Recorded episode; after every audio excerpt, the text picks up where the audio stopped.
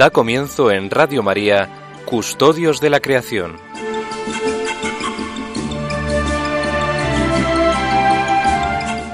Dirigido por Lorena del Rey.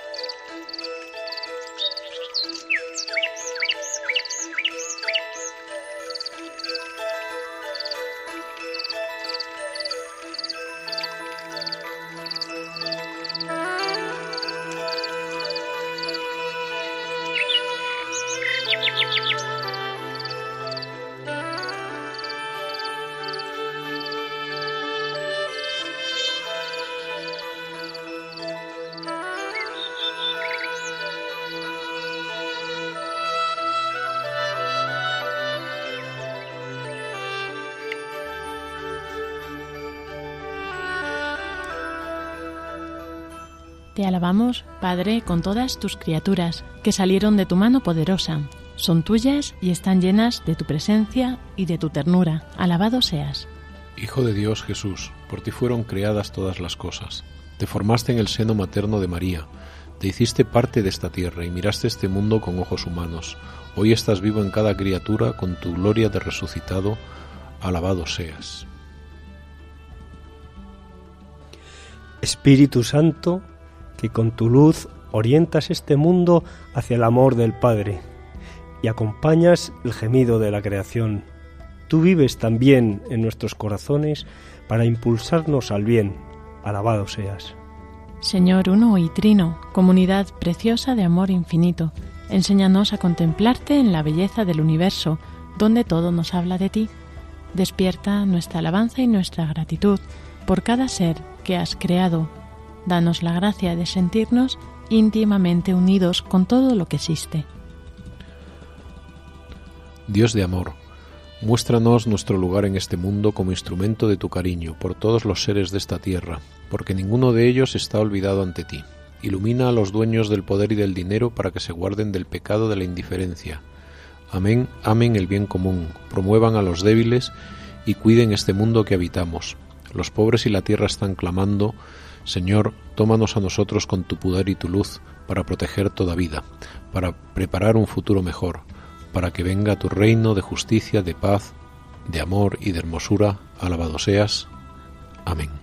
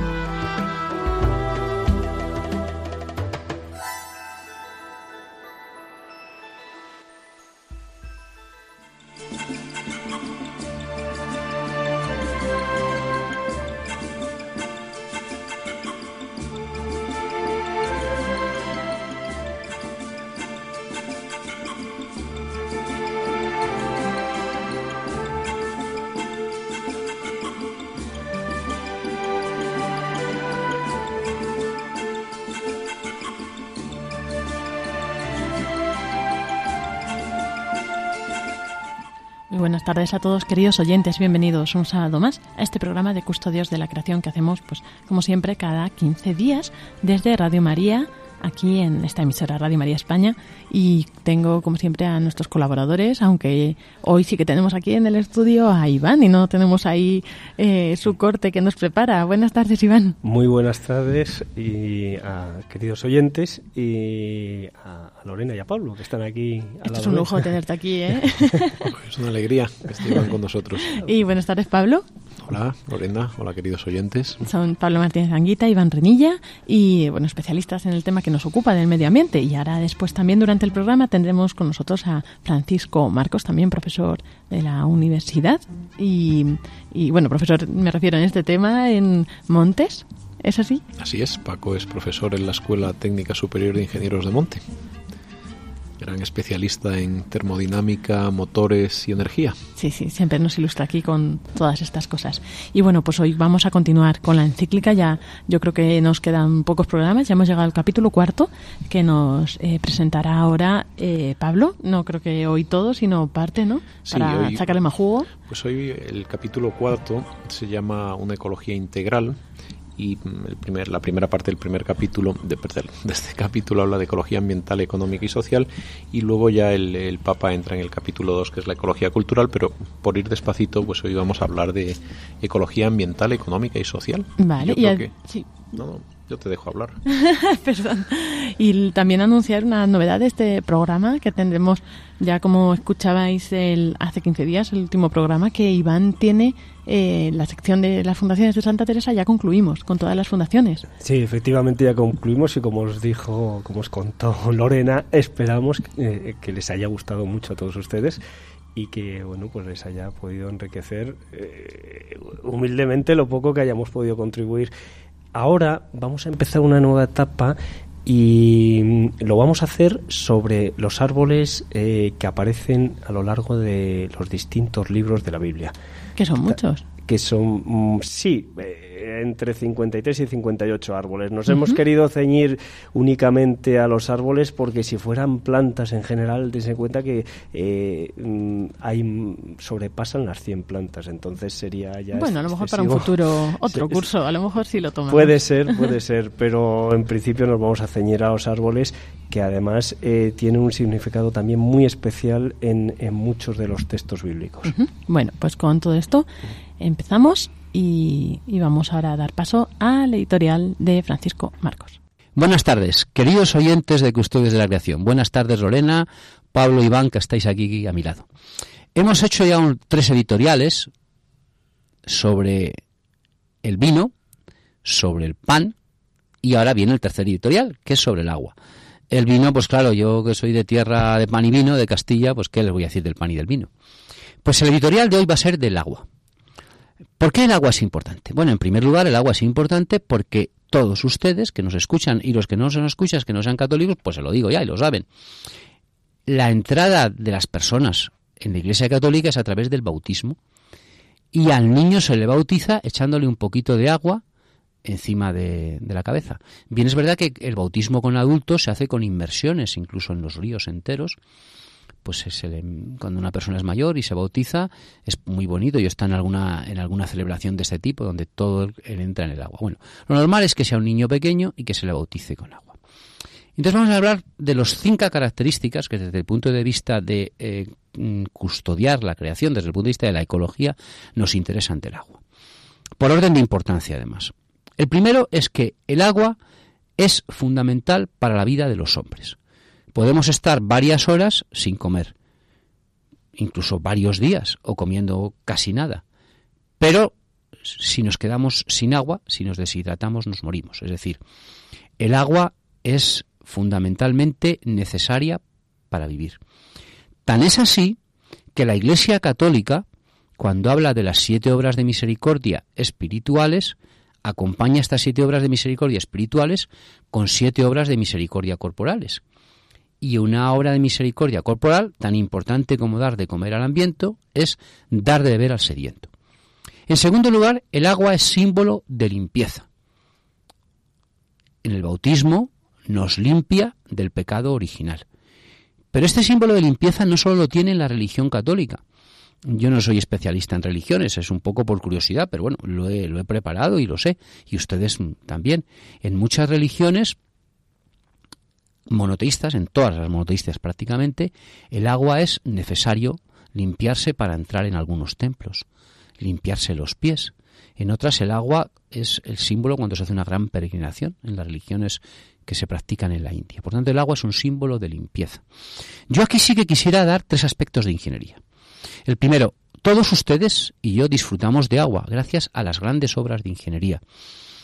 El otro día, eh, Pablo y yo, pues hemos asistido a bastantes debates donde hemos defendido que el Papa no está en contra de los ingenieros y que la encíclica Laudato Si no está en contra de la ingeniería, ni mucho menos, queridos oyentes. Las obras de ingeniería hidráulica que tenemos agua de corriente es de, obras de ingeniería. Lo segundo, el agua hay que utilizarla racionalmente, es decir, estas obras de ingeniería claro, tenemos mucha agua, hay que utilizarla racionalmente, no hay que consumir todo lo que queramos. Y lo tercero, el agua que es fundamental, es importante, muy importante, estudiar los lugares donde la captamos. Probablemente algún día, mm, si Dios quiere, dedicaremos un programa solo al agua. Ahora solo dejar esto. Tercer punto, el agua es el origen de la vida. Y aquí hay una anécdota preciosa, que es maravillosa. Ustedes han dado cuenta que el feto de un niño vive dentro de un ambiente que es más o menos líquido. Que desde que un niño tiene unas horas, ya vive en un ambiente en el cual hay agua. Vive prácticamente en el líquido. O sea, el origen de la vida. Bueno, pues igual que el origen de la vida del hombre como hombre, como criatura, es en un medio líquido, con abundancia de agua, el origen de la vida, y en esto están de acuerdo casi todos los, los estudiosos, sin lugar a dudas, se dio en el agua. En cuarto lugar, decir que el agua es el cobijo actual de mucha vida. Eh, queridos amigos, tres cuartas partes del globo son agua, no son tierra. Y el agua es el gran sitio por descubrir. Hemos de pensar que mm, yo que me dedico a los temas de, las energías, el gran futuro a lo mejor de todos los combustibles es cultivar algas en el mar y con esas algas alimentar a las personas y no solo alimentarlas, también cultivar algas de las cuales sacar combustibles. Es decir, que el agua es el gran cobijo de la vida. Y por tanto, y perdón, y por último, el quinto punto es que el agua es también un lugar de belleza. Ustedes han contemplado, yo les hablo mucho de la película La Misión, las grandes cataratas, pero bueno, no hay por qué ir a la misión, ¿no? Mm, si hay algún maño aquí, algún zaragozano, ¿hay alguna cosa más bonita que el ver correr al lado del pilar el río, el río Ebro? Y ya no les digo a ustedes si les hablamos de la inmensidad del océano. O sea que el agua es fuente de belleza, tanto dentro del sitio más montañoso donde corre un hilillo de agua, como sobre todo en la inmensidad del océano. Queridos oyentes, lo tengo muy fácil. Radio María, María es la estrella de los mares. O sea que María es la estrella del agua, Lorena y Pablo y Iván y queridos oyentes. Por tanto, amigos, demos gracias a Dios y repitan ustedes conmigo, como diría San Francisco de Asís, hermana agua.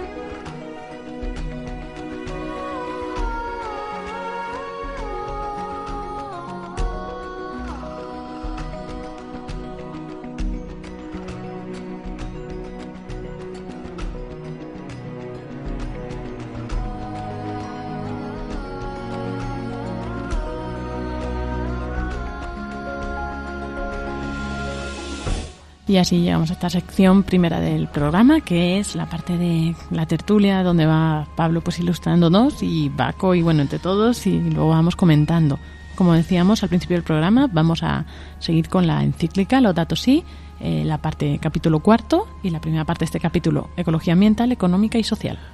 Pues hoy vamos a hacer un poco de, de clase didáctica, porque aunque realmente como yo, pues en mis alumnos en la universidad todos sabemos lo que es la ecología, a veces lo damos por hecho. Pero viniendo hacia, aquí hacia el programa, pues me preguntaba cuánta gente sabrá lo que significa la palabra ecología y de dónde viene la palabra ecología. ¿Tú sabes de dónde viene, Lorena? De casa, casa común. Casa común, que en griego se dice muy bien, vas muy bien, vas muy bien. ¿Y cómo se dice casa en griego? Ay, no me acuerdo. Has estado cerca. ahí no me acuerdo, no, pero es oikos. Oikos, eso. Oikos, eso es la casa. Y, y, logos, pues la palabra, digamos, es la ciencia que estudia la, la casa y que está muy relacionado con otra palabra que es economía, que es el, eh, el, nomos, el saber, el manejo de la casa, ¿no? Entonces, cuando hablamos de ecología, realmente es entender cómo es nuestra casa. Es un, es un término relativamente reciente, del siglo XX, como ciencia, y como ciencia la ecología, y además lo define utilizando las palabras del Papa Francisco en su punto 138, la ecología es la ciencia que estudia las relaciones entre los organismos vivientes y el ambiente donde se desarrollan. Esto es la ecología general, como pues por ejemplo una población de conejos eh, sobrevive en el campo y como por ejemplo pues cuáles son las relaciones entre los zorros y los conejos pues si hay muchos conejos probablemente tiende a haber más zorros porque hay más alimento pero bajan los conejos bajan los zorros. Bueno pues todo esto es son las relaciones entre los organismos vivientes. Pero también cuando se habla de una ecología integral al, al, comienzo la ecología estudiaba como ciencia, los científicos, los ecólogos, se dedicaban a estudiar las relaciones entre las especies animales. Y con el tiempo nos hemos ido dando cuenta que científicamente no podemos entender el manejo de la casa, la gestión de la casa, la economía tampoco, pero ni siquiera el, concepto de, loicos, de, la ecología, sin entender cómo funciona el hombre dentro del ecosistema.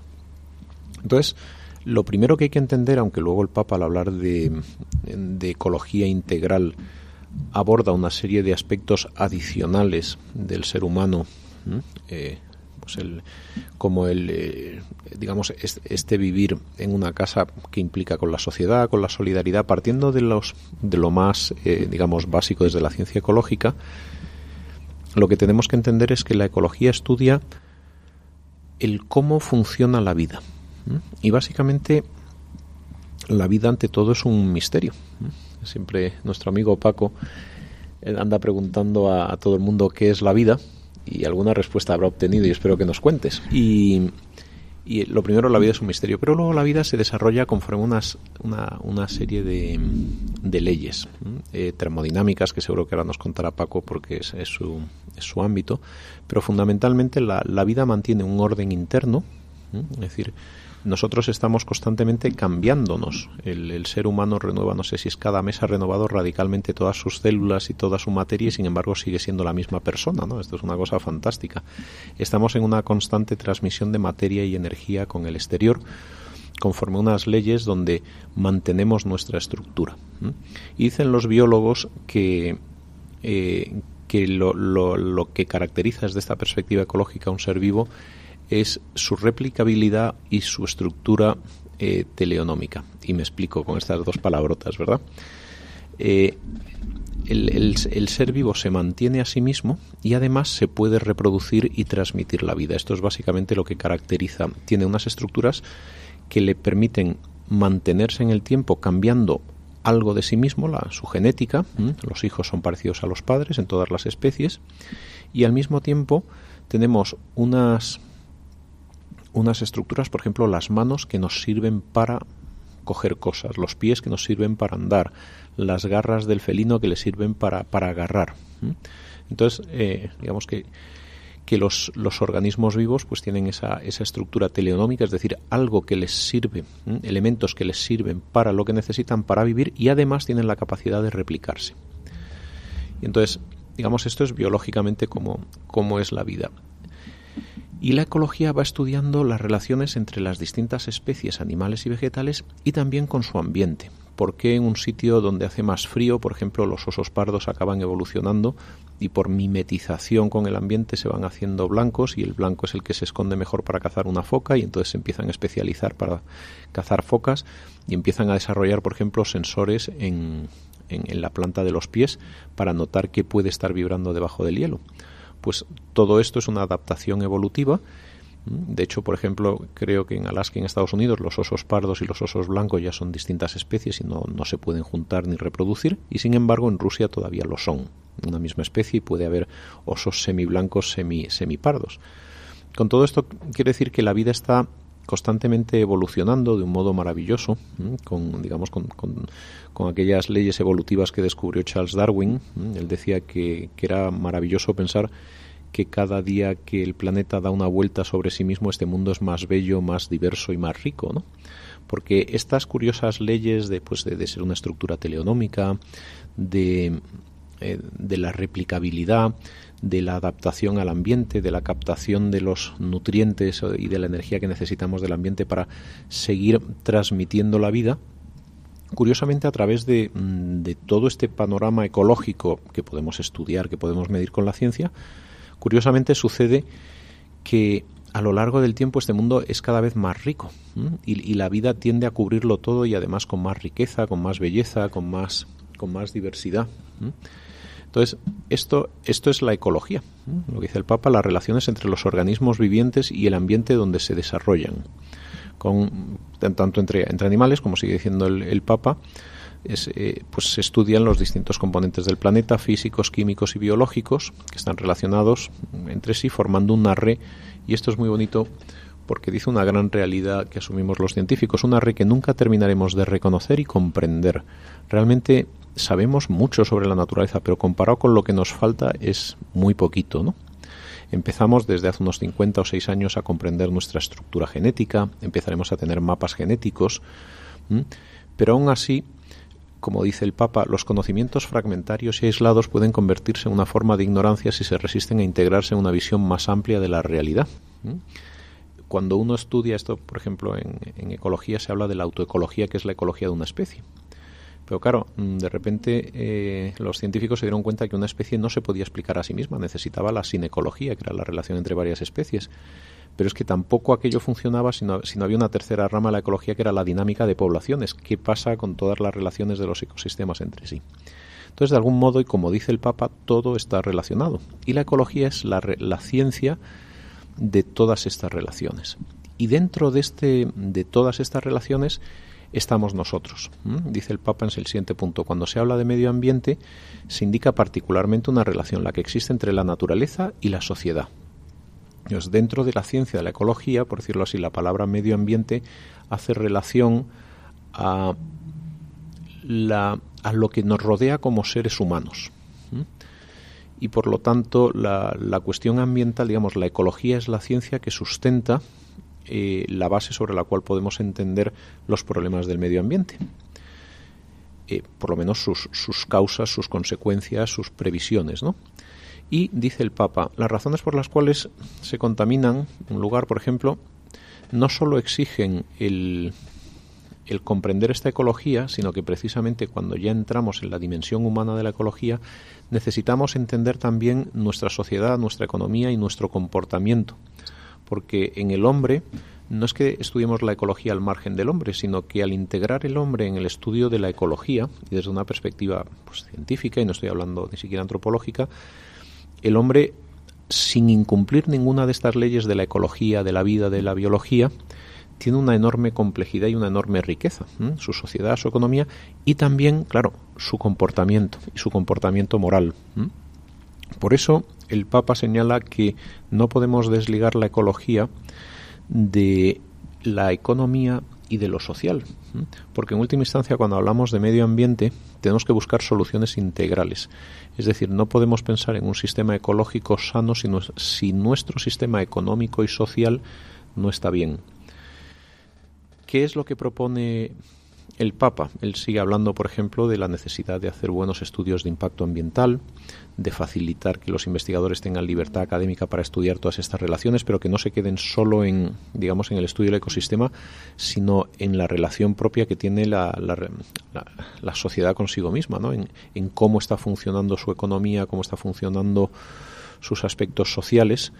Y en ese sentido es muy bonito porque añade una dimensión más al, estudio de la ecología que muchos científicos ecológicos o ecologistas la intuimos, que es la solidaridad. Es, eh, las cosas funcionan bien en la naturaleza, generalmente, en la relación entre, entre hombre y naturaleza, cuando también están funcionando bien en esas otras dos dimensiones que tenemos que añadir a la ecología en el ser humano, que es la, la dimensión social, la dimensión económica. ¿no? Dice el Papa, El análisis de los problemas ambientales es inseparable del análisis de los contextos humanos, familiares, laborales, urbanos y de la relación de cada persona consigo misma que genera un determinado modo de relacionarse con los demás y con el ambiente. Hay una interacción entre los ecosistemas y entre los diversos mundos de referencia social, y así se muestra una vez más que el todo es superior a la parte. Y en el siguiente punto afirma, si todo está relacionado, también las instituciones de una sociedad tienen consecuencia en el ambiente y en la calidad de vida. En última instancia, el cómo nos cuidamos a nosotros como personas, cómo cuidamos a los demás, cómo miramos a este mundo con agradecimiento, es clave de un modo curioso, porque efectivamente el hombre añade esta complejidad, pero es clave para que no se dañen esas relaciones ecológicas. ¿Y cuál es eh, la propuesta? Es decir, ¿qué es lo que, cuál es la ley que le corresponde al hombre, eh, según nos dice el, Papa? ¿Por dónde, por dónde empezamos, no? Pues eh, utilizando una, una frase de Benedicto XVI, en la Laudato Si dice, cualquier menoscabo de la solidaridad del civismo produce daños ambientales. Además de entender ecología y cómo funciona, no, no solo se trata de que es importante hacerlo, entender cómo funciona una dinámica de población, cómo funcionan los nutrientes, hay un elemento humano que es cómo funcionamos nosotros. Y la clave de cómo funcionamos nosotros es la es la solidaridad que decía el catecismo de la Iglesia Católica que existe una solidaridad entre todas las criaturas obviamente entre todos los seres humanos más todavía por el hecho de que todos provienen del mismo Dios y están ordenados a la misma al mismo misterio no entonces, la solidaridad es como la clave alrededor de la cual eh, gira todo, ¿no? Y continúa el Papa desde el grupo social primario, que es la familia, pasando por la comunidad local y la nación y la vida internacional.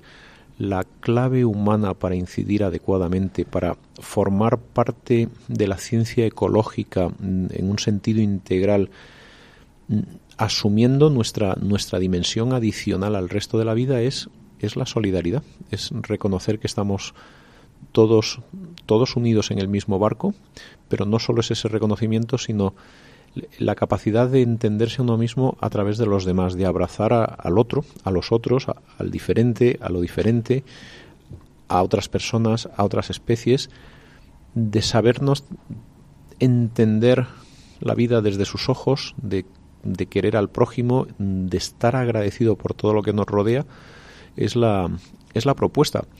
¿Puedes, ¿puedes justificar esto científicamente? Pues, hombre, si uno empezara a mirar toda la cantidad de proyectos que han funcionado desde la solidaridad, efectivamente, yo soy testigo en, pues, en muchos proyectos de Latinoamérica que es lo que nos hace funcionar y cuando nosotros funcionamos bien, cuando miramos la vida con agradecimiento, fascinación y misterio, verdaderamente eh, es más fácil reparar lo que hemos hecho, ¿no?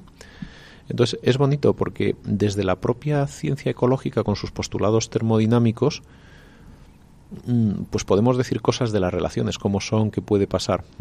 Pero cuando el Papa nos introduce el, concepto de solidaridad y, por decirlo así, pasamos de ecología natural o de, ecología, mm, pues de, autoecología o sin ecología de especies a integrar el ser humano, curiosamente propone algo que podemos decir que funciona y que de algún modo a mí me da una cierta esperanza porque nos hace ver que formamos parte de, de la creación y que nuestro y que nuestra forma de entenderlo no es otra que el camino de la solidaridad.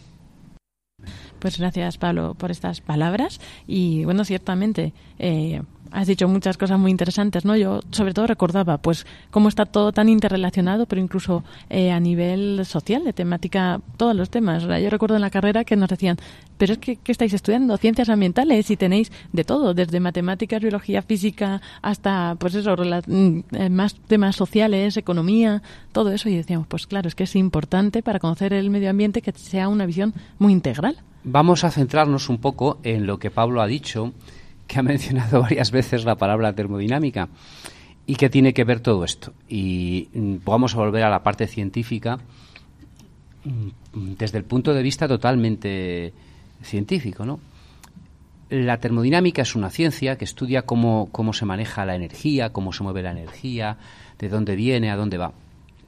La termodinámica clásica, que es la que nos ha permitido llegar con la mecánica clásica pues a la Luna y a Marte y a 20 sitios, es muy útil, pero sin embargo encontró eh, dificultades en explicar las leyes de la, de la naturaleza.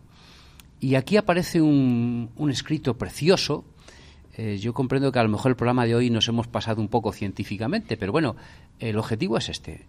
Y ese libro se titula What is Life, que es la vida en inglés, de Schrödinger, donde este, este premio Nobel, un físico, se pregunta qué es la vida. Y dice que la vida tiene que estar explicada por, leyes, y esas leyes son leyes probabilísticas. Lo más bonito de este libro, que es un libro maravilloso, es un libro cortito, pero que se sigue estudiando ahora en todo el mundo, se piensa que todavía no ha sido totalmente interpretado, que quiso decir más cosas que todavía no hemos entendido, es que da las bases de cómo tiene que ser eh, la molécula, es decir, el ADN. Ese libro explica cómo tiene que ser la reproducción cómo tiene que ser la transmisión de información de padres a hijos en la vida, ¿no? Porque la vida tiene que estar sometida a unas leyes que son totalmente estadísticas, que son unas leyes probabilísticas. Yo sí que quiero notar para ustedes dos grandes hombres en esta historia. La primera, la de un sacerdote, la de un cura, la de un monje agustino, Mendel. Mendel es el que escribe las leyes de Mendel. Como Schrödinger cita continuamente en su libro, Mendel explica que nosotros aparentemente por fuera tenemos lo que se llama el fenotipo. Somos altos, somos bajos, somos obesos, somos delgados, pero lo que vamos a transmitir a nuestros hijos no es el fenotipo, sino es el genotipo, que es lo que está dentro. Esas son las leyes de Mendel, que hablan de unos guisantes, que se mezclan los guisantes blancos con los guisantes de otros colores, y al final de guisantes totalmente blancos, pues puede haber salido un guisante que no es blanco. Esas leyes de Mendel, leyes de la genética, son las que dieron mucho que pensar a Schrödinger. Y aparece luego otro tercer protagonista, posterior a Schrödinger, que es Prigogine. Prigogine es un ruso, premio Nobel, y que trabaja lo que se llama la termodinámica de lo irreversible. O sea, el mundo no es un mundo en equilibrio. El mundo realmente está en pequeños cambios. Es, los procesos que hay son irreversibles, ya no podemos volver marcha atrás. Bueno, pues la mezcla de esos tres estudios tan maravillosos, de Mendel, el agustino, el cura agustino que, que hizo las leyes de la genética, de Schrödinger, que afirmaba que las leyes eran leyes probabilísticas y que dio las premisas de cómo era el ADN, y de Prigogine, que trabajó toda la termodinámica de los procesos irreversibles, nos han conducido a explicarnos mejor qué es la vida. Y aparece un concepto precioso del que todavía no hemos hablado en este, problema en este programa algún día, Lorena y Pablo y Iván y queridos oyentes, y es el concepto de la complejidad. De las cosas más maravillosas de la vida es que son complejas. Por eso a mí me encantó leer la encíclica del Papa, porque el Papa dice todo está conectado. Y es que la complejidad es maravillosa. Pero hay algo más maravilloso aún que la complejidad, y es la diferenciación. No somos dos personas iguales. No tenemos la misma huella dactilar, no tenemos nada igual. Eso es de una riqueza enorme. Miren, ustedes podrán ser creyentes como yo, que lo somos, y yo me reconozco creyente, y es maravilloso pensar que todos somos distintos, todos somos complejos, porque eso en el fondo lo que nos permite es que podemos hacernos muy felices unos a otros. Si todos fuéramos iguales, esto sería muy monótono, sería todo muy equilibrado, por así decirlo. Como diría Prigogine, no estaríamos en elementos vivos. Por tanto, efectivamente, como decía muy bien Pablo, es, preciosa la vida, ¿no? Y es precioso ese concepto de que todo está conectado en esa complejidad que es el mundo, ¿no? Ahora es maravillosa la primavera que, que se nos acerca, ¿no?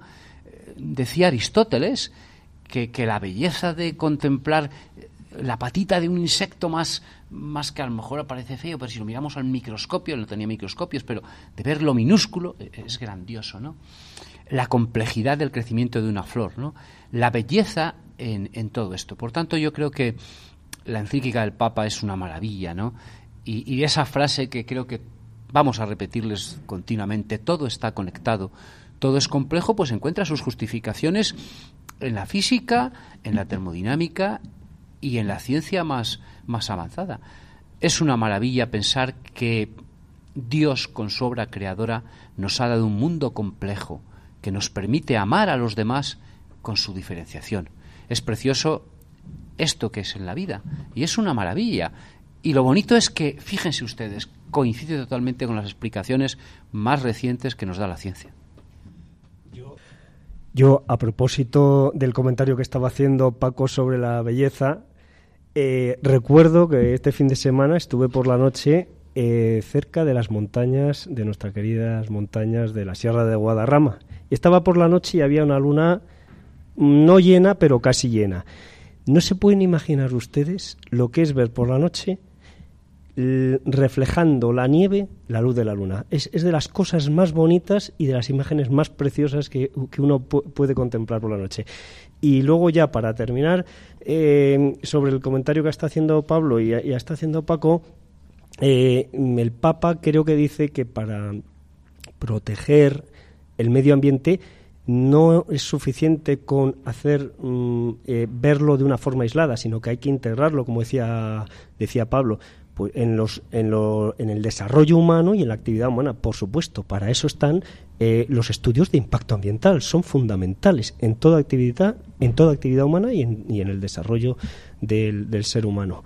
Y, y desde luego yo soy de los que pienso que contaminar, contaminamos todos, pero fíjense, hay una forma muy sutil de, de eh, contaminar, que es no hacer un buen uso de los, de los recursos. Es decir, eh, despilfarrar, derrochar, eso es otra forma de, de, contaminar, porque si gastamos mucho agua, al fin y al, cabo estamos contaminando, porque eh, se está desperdiciando agua, que es un recurso fundamental. Si no terminamos de aprovechar, pues mm, tiramos alimentos, eh, creamos muchos desperdicios que mm, no reciclamos, estamos contaminando. Es decir, el no hacer un uso y un uso eh, mm, no exageradamente austero, pero sí un uso eh, razonable de los recursos y no, y, no despilfarrándolos, creo que es una forma indirecta, desde mi punto de vista, de contaminar. Yo ante todo esto eh, sí decirles que soy optimista, o sea, yo creo que vamos a cometer errores en el manejo del medio ambiente. Los hemos cometido, los vamos a cometer y, y no pasa nada, o sea, mm, porque no somos perfectos, nuestro conocimiento es limitado, y llegará un momento en que cometamos errores. Pero también es verdad que esos errores los podemos recuperar. Este fin de semana he estado en, en, Inglaterra, en Londres, ¿no? Bueno, el, el, Támesis estaba totalmente contaminado y se recuperó, ¿no? Ahora tenemos en Madrid un problema con las emisiones, que es un problema importante, pero estoy seguro que dentro de 15, 30 años, eh, pues lo hemos recuperado. Y aparecerán otros problemas nuevos, y esos problemas los iremos recuperando. Malthus claramente se equivocó cuando dijo que no había alimentos. En el mundo tenemos alimentos de sobra para todos. Piensen ustedes que tres cuartas partes de, la Tierra es agua y en el agua podemos cultivar algas que nos pueden dar alimentos pues para alimentar, según dicen los entendidos, yo, yo, me dedico a la termodinámica, no me dedico a temas de alimentación, pues a tres veces la población que hay en el mundo con los conocimientos actuales, sin tener en cuenta lo que pasa que, claro, somos egoístas, ¿no? Yo soy el primero que soy egoísta, ¿no? Pero el motivo está en el egoísmo, no está en que no haya recursos. Entonces, eh, es una maravilla el mundo que tenemos y sobre todo sean ustedes optimistas. ¿Y vamos a meter la pata? No pasa nada. vamos a procurar no meterla, pero seguro que la vamos a meter, pero lo podemos recuperar. Fíjense que, por lo que ha dicho Paco hace un momento, 21.000 millones, más de 21.000 millones de habitantes podrían ahora mismo alimentarse y somos 7.000 y algo, algo más de 7.000 millones, es decir, es decir, tres veces nos vamos a 21.000 millones, es decir, tres veces la población de la Tierra. Es, es, completamente impresionante. Estos días que ustedes saben que ha estado muy de actualidad la campaña de Manos Unidas mmm, contra el hambre, pues Mm, yo creo que ahí hay un punto para que todos reflexionemos. Cada más gente, pero evidentemente a, nivel de alimentación, pero no evidentemente con el ritmo de vida que llevamos, ¿no? Porque al final en la sociedad eh, occidental eh, tenemos un ritmo de vida que se mide también en planetas, ¿no? ¿Cuántos planetas necesitas tú para vivir? ¿Esa medida lo habéis escuchado? Mm, sí, lo que ocurre es que, eh, como decía antes, tres cuartas partes de la Tierra son prácticamente no desaprovechadas, pero no utilizadas en su potencial para producir alimentos, Lorena. Sí, pero no solo el alimento, es que todo lo que, claro, el ritmo de vida que llevamos, todo lo que derrochamos. El ritmo de vida que llevamos, mm, yo pienso que el consumo de energía eh, pues va a ir en aumento, curiosamente, ¿no? Lo que pasa que mm, también los adelantos tecnológicos del hombre son, son muy grandes. Yo cuento siempre a mis alumnos en clase que si yo dijera ahora que en dos horas voy desde Salamanca a Madrid, y esto lo hubiera dicho hace cinco siglos, pues probablemente me meterían en una hoguera, me dirían que estoy loco, ¿no? Y sin embargo, pues ahora yo en tres horas, cuatro horas voy de Salamanca a Madrid. Es decir, mm, la capacidad creadora del hombre, Lorena, somos imagen y semejanza de Dios, que no se nos olvide eso. O sea, no somos dioses, pero somos imagen y semejanza de Dios. Es decir, el hombre tiene una capacidad enorme, como se está viendo. O sea, la tecnología de la información es una pena. Mm, claro, Pablo eh, ya ha hablado mucho, ¿no? Pero Pablo tiene unos estudios preciosos que hemos comentado alguna vez. Decía, ¿dónde va el hombre del futuro? Todo lo del poshumanismo. Pues eso del poshumanismo será cierto. Pero no nos confundamos, eso no va a hacer feliz al hombre. Lo que al hombre le hace feliz es el sentirse amado y el amar. Entonces, como, como, dije antes, yo soy totalmente optimista. Eso no quiere decir que no nos equivoquemos, ¿eh? Nos equivocaremos. Mira, el otro día había un documental precioso, ¿no?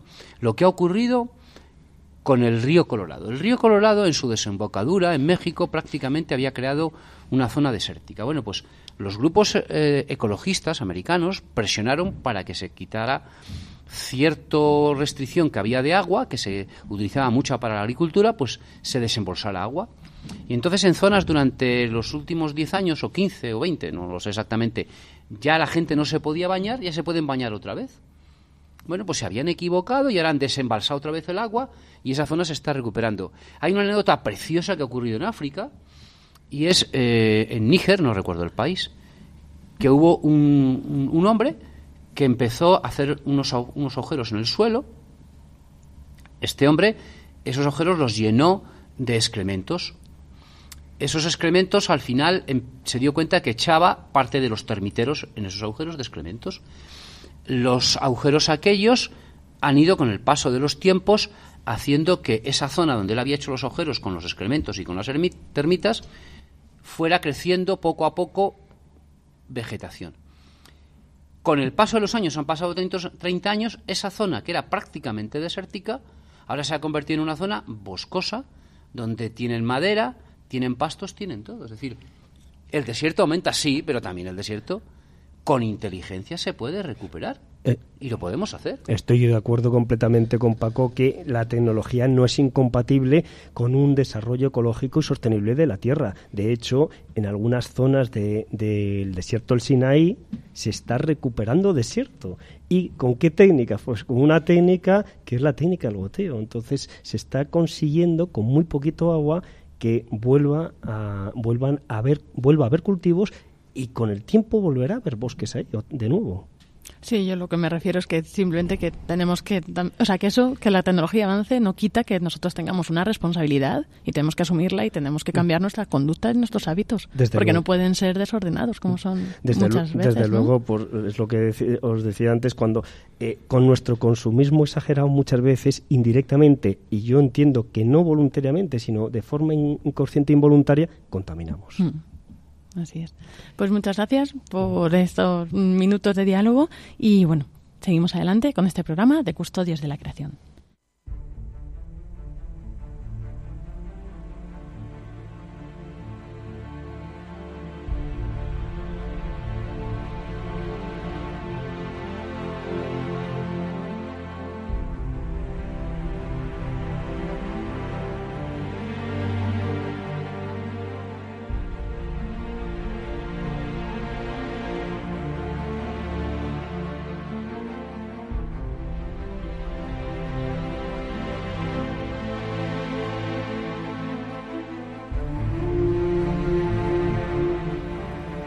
Como introducíamos al principio de este programa, hoy tenemos esta nueva sección de Iván que será sobre las, los árboles en la Biblia y nos va a ir introduciendo y contando pues eh, poco a poco. Bueno, recordarles que seguimos en Radio María en Custodios de la Creación. Iván, ¿qué nos vas a contar? Bueno, hoy para introducir la sección lo que voy a hacer es explicar un poco cómo va a ser la sección. Eh, más adelante, ya en un próximo programa, un próximo sábado, pues ya entraremos en materia ya de lleno. Mm, mm, la sección, eh, bueno, pues eh, hemos pensado llamarla de distintas maneras, pero bueno, en principio la llamaremos árboles viejos y nuevos del Antiguo y Nuevo Testamento. Y va a tener mm, tres apartados.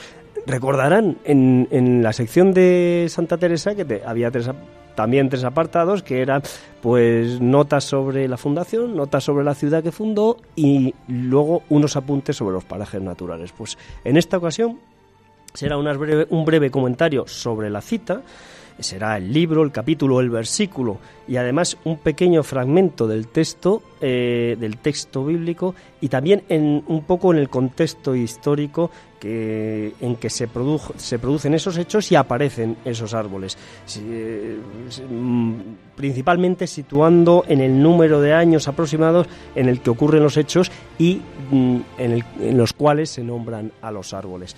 Luego habrá una breve ficha botánica de cada especie con las características más destacables, pero que será eh, muy breve y donde seguramente, mm, además de las principales características de la especie, es alguna curiosidad interesante sobre la especie que, bueno, que sea singular y que sea poco conocida.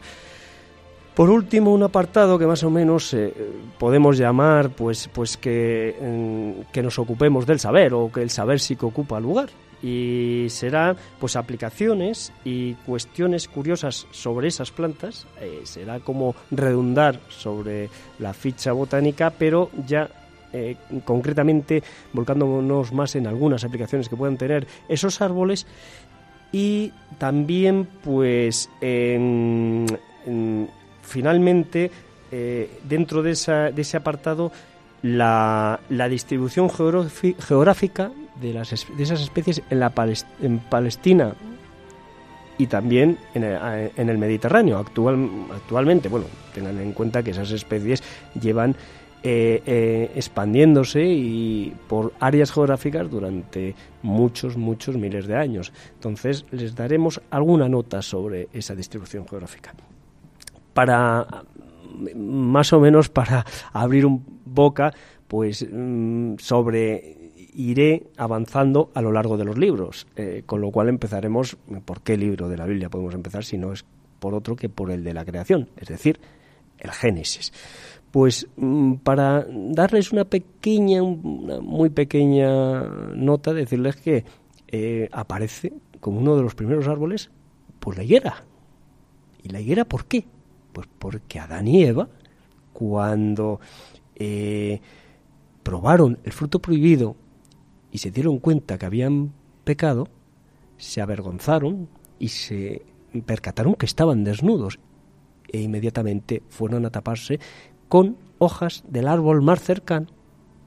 Y curiosamente ese árbol eh, nos cuenta la Biblia que era hojas de higuera. También luego ya pasamos al diluvio universal y nos encontramos con el olivo. ¿Y qué tiene que ver? ¿Qué, por qué aparece el olivo en el, en el diluvio universal? Pues sencillamente porque cuando dejó de llover, después de aquellos 40 días con 40 noches sin parar de diluviar, eh, Noé, muy astutamente, soltó una paloma al aire para ver si las aguas eh, ya estaban retirándose. Y la primera vez que soltó la paloma, la paloma, ¿no se imaginan con qué regresó? Pues sí, señores, sí. Sí, señores oyentes, con una ramita de olivo.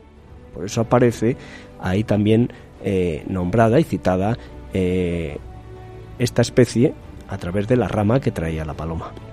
Bueno, pues anécdotas de este tipo y, y comentarios semejantes son con los que a partir del próximo capítulo, en el próximo sábado que nos encontremos, pues les iremos hablando.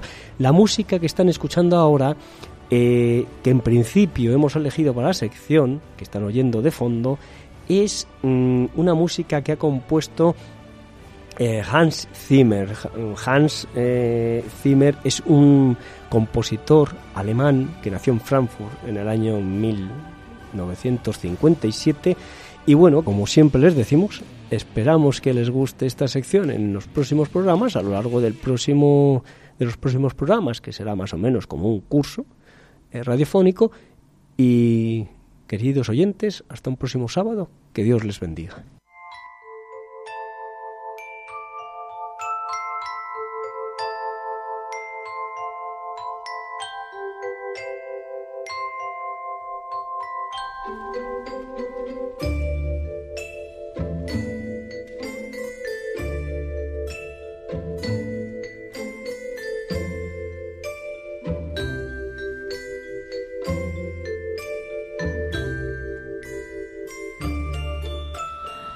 Aquí, queridos oyentes, este programa de Custodios de la Creación que hacemos en Radio María, como siempre, cada 15 días, los sábados a las 5 de la tarde. Esperamos que hayáis disfrutado, que os haya gustado y, bueno, pues os esperamos en 15 días más pues para repetir esta experiencia y seguir avanzando y conociendo más eh, pues este entorno que nos regala este gran don que el Señor nos da.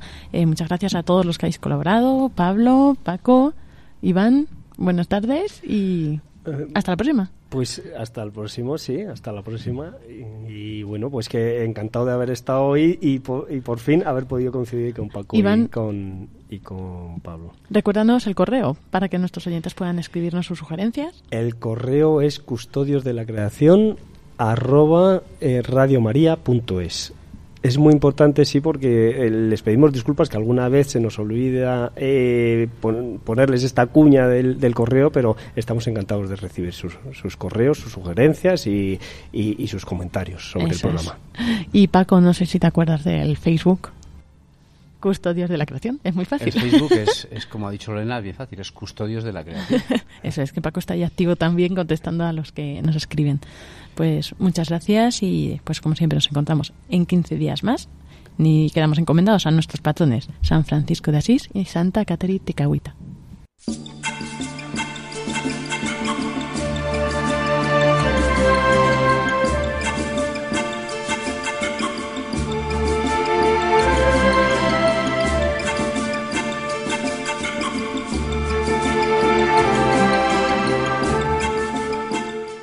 Acaban de escuchar el programa Custodios de la Creación, dirigido por Lorena del Rey.